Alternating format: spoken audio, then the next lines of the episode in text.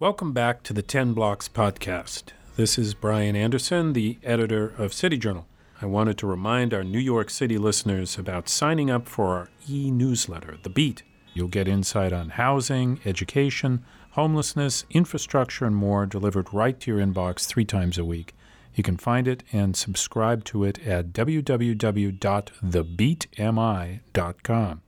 That's it for me. The conversation between Nicole and Seth begins after this.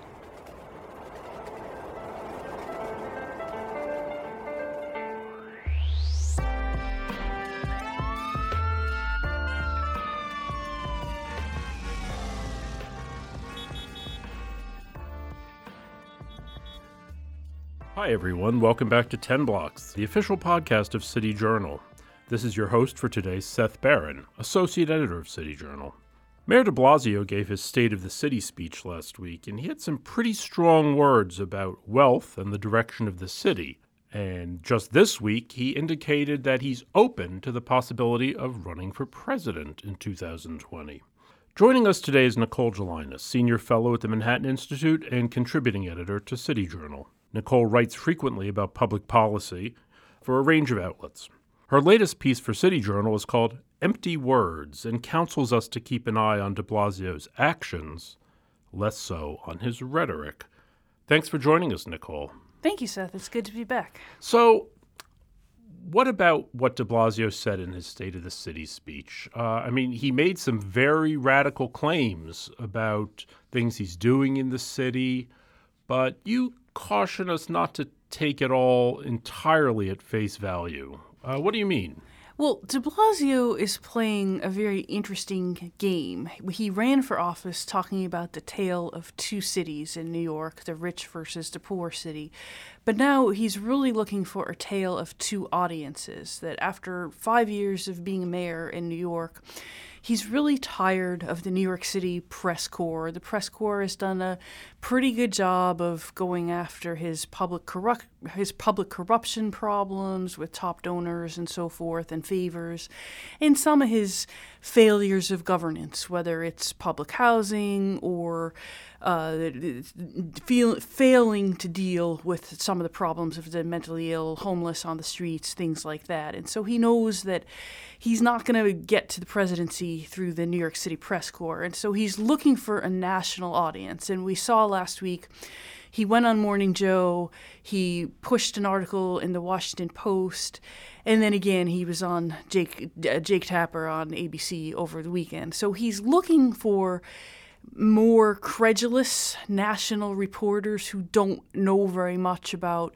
New York City, about the background here, about his governance policies here. And he's really trying to push himself as a more left wing Alexandria Ocasio Cortez style politician and saying things like, the city has enough money, it's just that the money is in the wrong hands. You know, that's that's a very startling thing to say if you haven't been here and you don't see that he doesn't seem too worried about giving a billion and a half dollars away in tax breaks to Amazon. And Right. Well, I mean, you, you know a lot about the fiscal realities of New York City in five or six years, uh, de Blasio's never really had to budget in the sense of having to cut anything.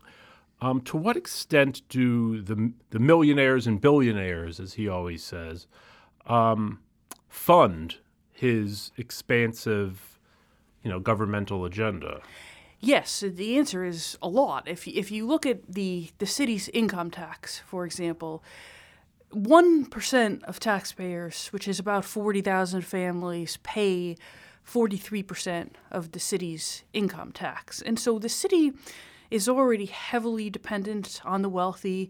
If you're in favor of redistributing income, essentially taking income from the rich and giving it to the poor and middle class, New York is the place for you. We've been redistributing income for 60 years. It, mayors just differ on how much they, to what extent they do it, what their rhetoric is, and what they spend the money on. But uh, de Blasio has been no different than his predecessors in terms of being a redistributive mayor. And interestingly, although he ran on raising the income tax rate. He wanted a millionaire's tax during his first election. He pushed for it in his inaugural speech. He pushed for it in his first budget. He was never successful at getting the governor and the legislature to enact a higher income tax in New York, which is a good thing.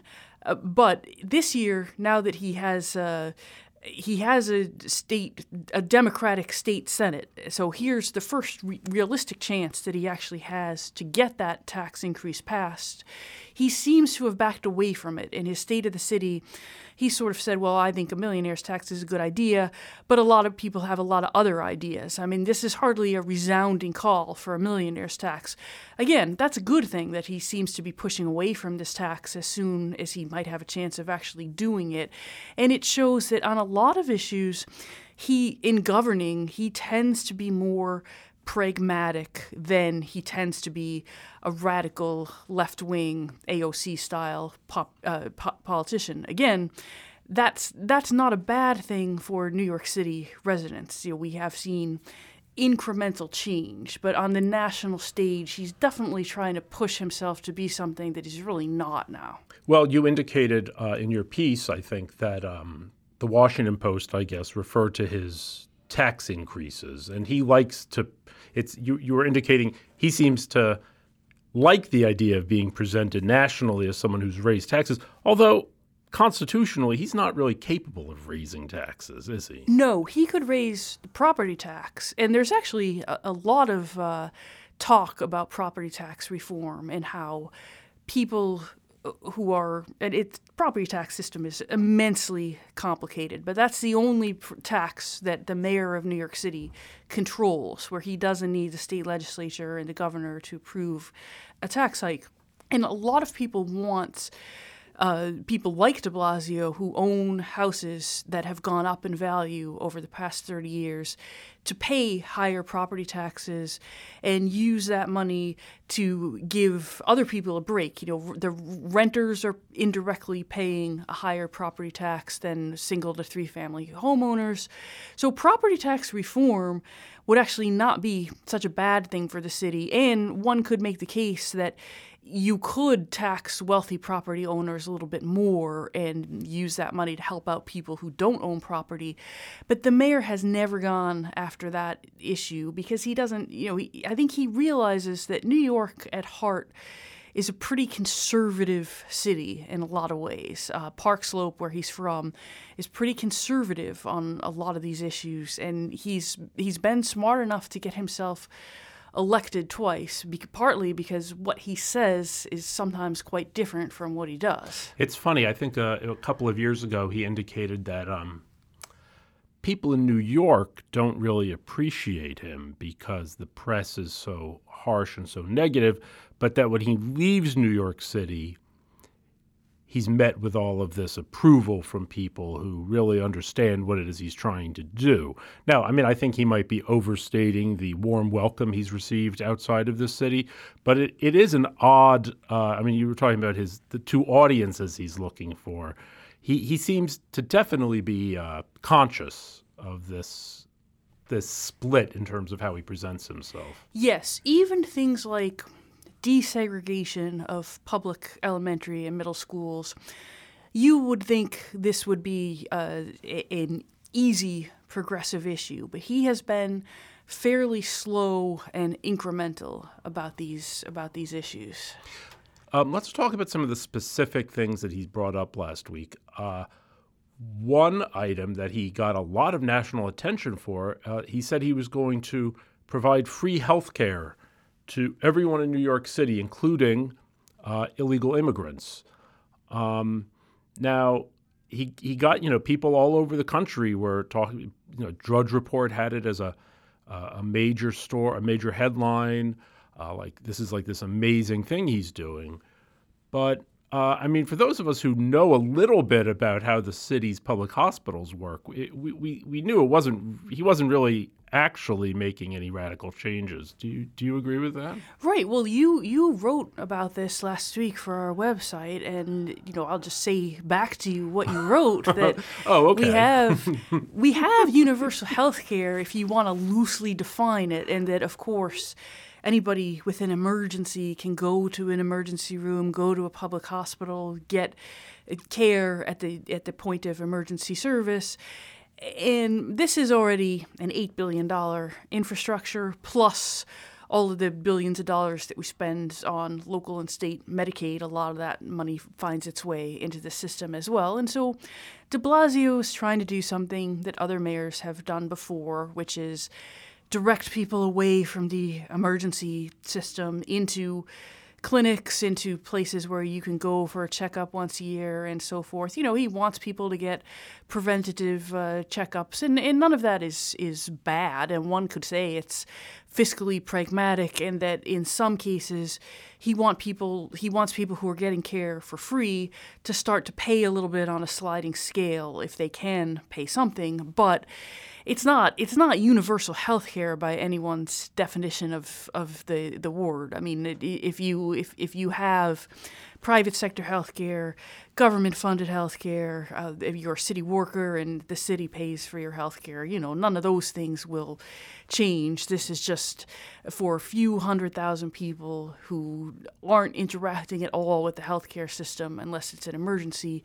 He wants them to start thinking about coming in once a year or so forth. But if they need a major heart surgery or uh, it, it, procedures that run into tens of thousands or hundreds of thousands of, of dollars of healthcare a piece, they're still going to end up on the Medicaid system, which is, you know, what obviously uh, has challenges in on its own that he hasn't really sought to address. Right. Or, you know, I mean, there are between I don't know, I mean, 300 to 800,000 illegal immigrants who can't get Medicaid.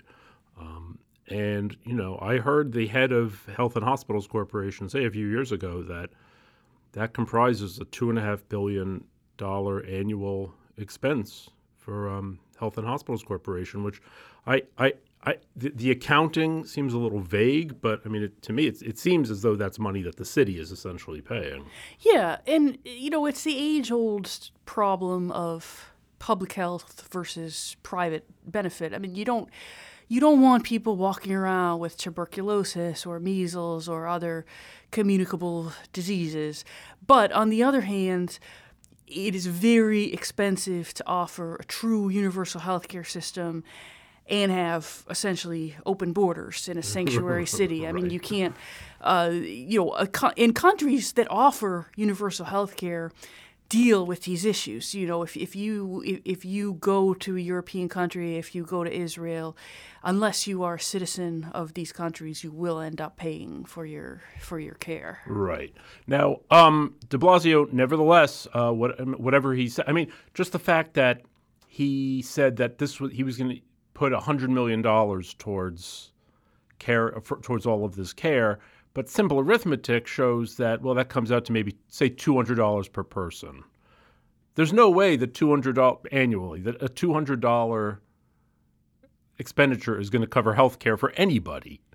So it's clear that this extra money is, as um, the head of Health and Hospitals Corporation, um, uh, Mitchell, Mitchell Katz, yeah. said, uh, well, we're essentially just providing better customer service. It, to me, it seemed like he he was kind of giving away the the show there. Um, that this isn't really providing deep yeah, health care. It's I, it's you know it's probably going to buy more navigators, more people to help you know translate information and, and, so forth. But another thing De Blasio promised last week was to um, make sure to make it the law that any company working in New York City with more than five employees would have to provide two weeks paid vacation to their employees, uh, which sounds like a pretty uh, major change. But you wrote a piece saying, well, hold on a second, this isn't such a big deal either. Yeah, this fits into the general de Blasio theme when, if you look at what he's spent city money for, it's tended to be tended to be a lot of smaller scale programs. When you think of previous candidates like Freddie Ferrer that had these multi billion dollar government funded expansions of, of government.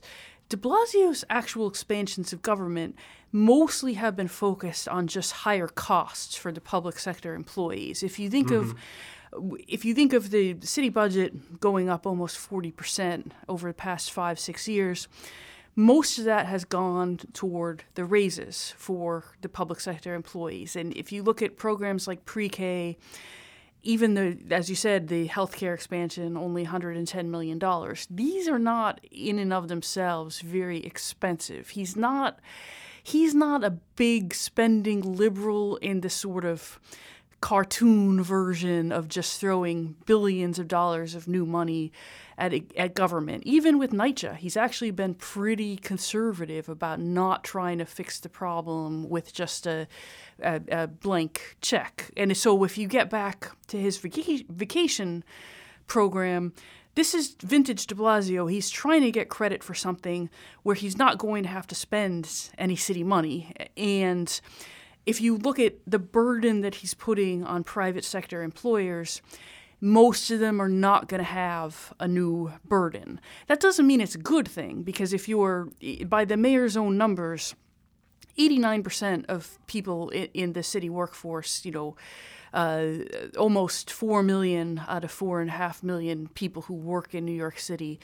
they already get two weeks paid vacation. You know, this is this is a standard benefit whether you work at the Gap. We don't have Walmart, but if you work at Walmart, uh, pretty much any any place that employs full time payroll workers, if you work there a year, you get your two weeks vacation. And interestingly enough, if you don't take your vacation, the the mayor won't the new law that he wants the council to enact you won't get that money. You can't. It's not like if you work for the city and you don't take your vacation, you can be paid for that Right. time. It's use it or so lose it. yeah, so this doesn't solve the problem that most people have, which is that they have vacation, but they don't take it. That would actually be a burden on a lot of these private sector employee uh, employers that nominally offer vacation, but they really don't want their people to take vacation. And if you look at the other 11% of the workforce where people don't get two weeks vacation, this is small, struggling retailers, restaurants that are constantly going in and out of business, uh, you know, places where basically if you have a lot of different options, you really you don't want this to be your full-time career. And they don't offer vacation because they're poorly managed and or they can't afford it. So to the extent that people do need these jobs and this is just another mandate that could send some of them over the edge you know you're hurting the people that you want to be helping and everyone else that you you say you're helping they already have this benefit anyway. So it's similar to the paid sick leave.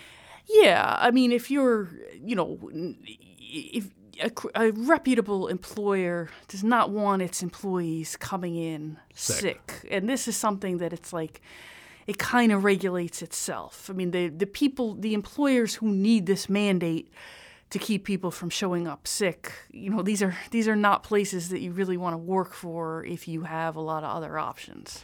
So um, let's let's talk about De Blasio's latest um, bombshell, I guess, indicating that well he's open to the idea of running for president. Um, I mean, a, a lot of people have suspected that this is a uh, something he wanted to do. Obviously, he has his eye on uh, you know a national uh, platform, but you know now he said that he you know before he said he was definitely not interested and he was going to fill out his his term but you know now he says well things have changed and the world has changed um, what do you think about this? Does de blasio have the um, have the chops to make it on the national stage?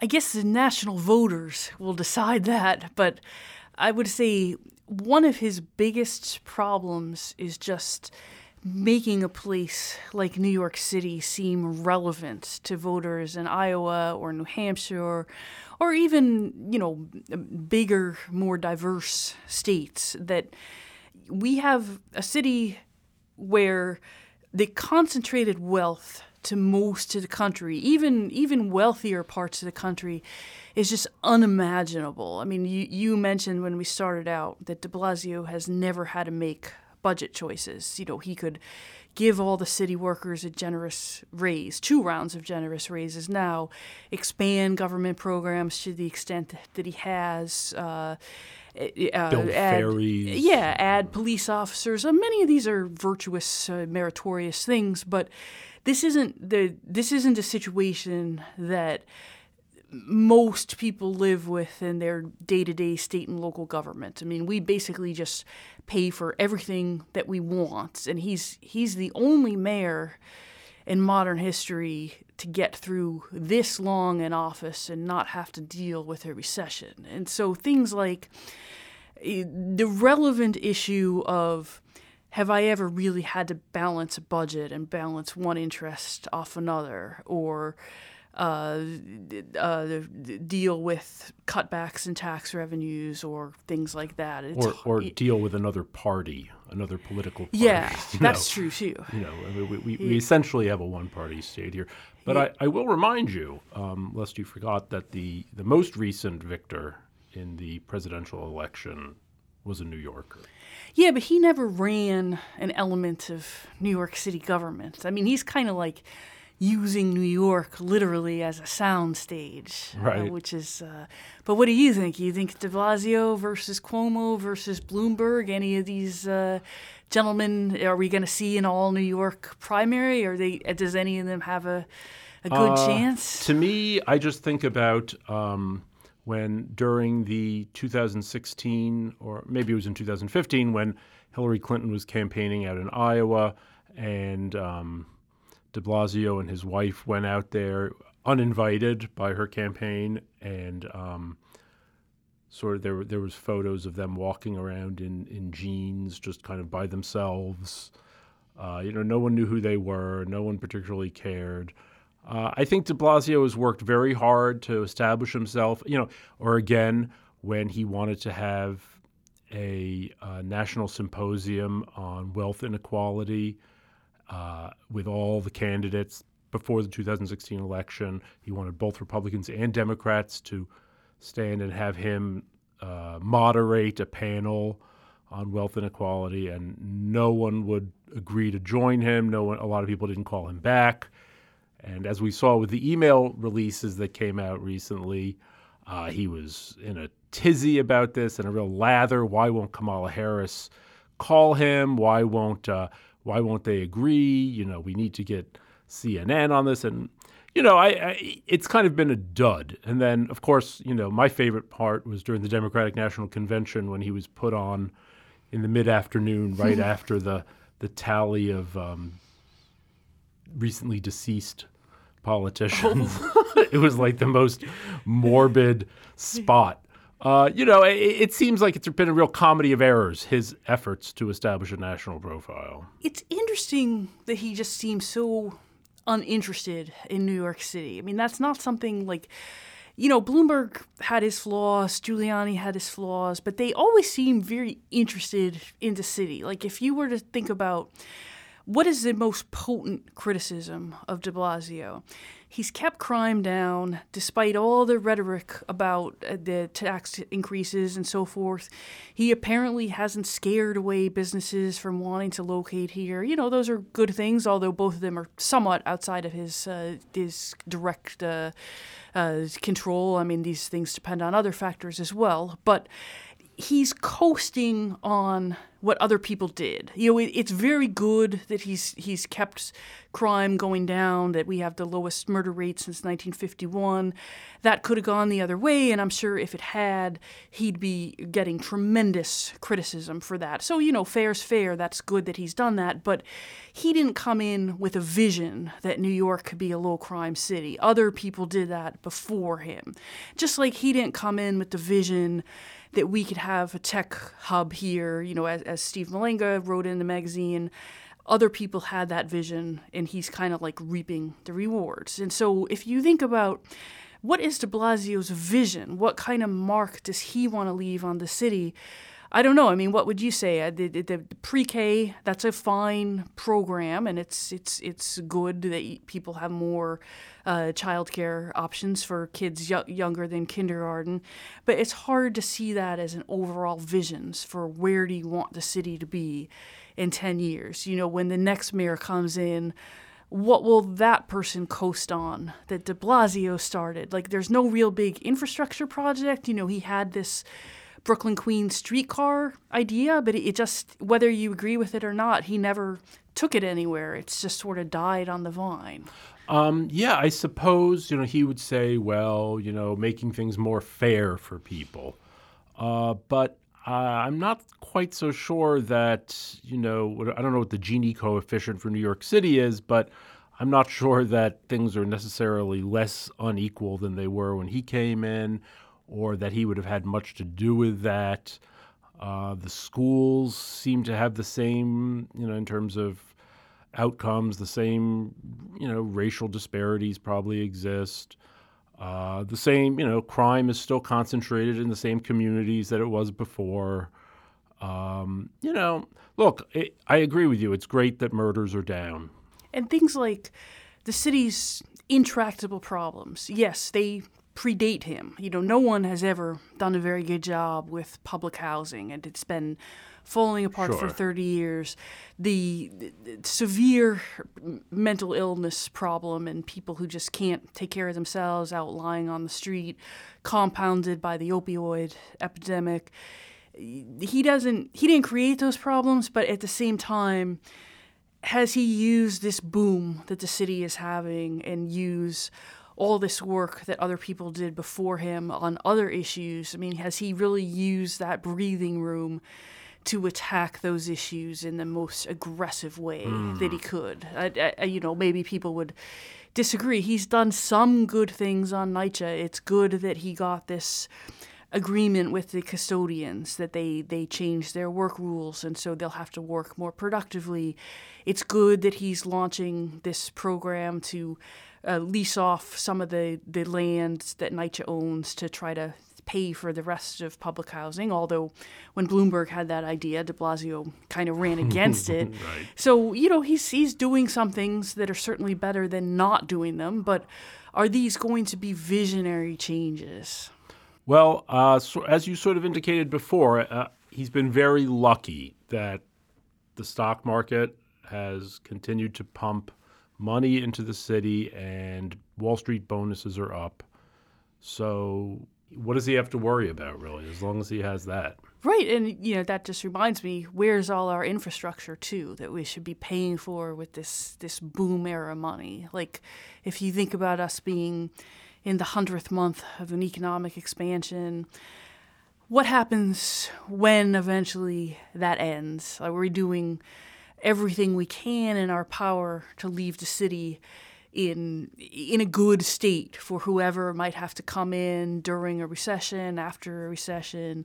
Are we are we doing enough to make sure we're building a good economic base for jobs that future mayors can take credit for? I would say no. I mean, the subways are a mess. The streets are still a mess. You know, it, he could manage these things. So, well, uh, with the subways, he could be more assertive, like Corey Johnson, the speaker, is doing and saying he wants some control over the subways. And with the streets, he's done some very marginal improvements, but nothing like the vision that Bloomberg had for remaking the streets. It's amazing to hear uh, de Blasio go on and on about how he doesn't control the subways. And, you know, at all of his town halls, he says, okay, who controls the subways? And tell me, the governor. Uh, I mean, typically you wouldn't think a big city mayor is so happy to proclaim that a major element of the city's infrastructure is just not his job. Oh, it's not my responsibility. Uh, I mean, even if it's not, you would think that. I mean, I, I can't imagine Bloomberg or Giuliani excusing themselves quite so readily. Right. All you know, Bloomberg obviously took over the school system, even even though it wasn't his job at the time. And when Bloomberg was pushing for congestion pricing, he did try to enact some basic MTA reforms. I mean, he he failed at it, and Albany was a mess. You know, Sheldon Silver is uh, obviously going to prison now. He was in charge of the assembly. He, Bloomberg wasn't as successful as he wanted to be with some of these big infrastructure issues, but at least he did pay some attention to them. Yeah.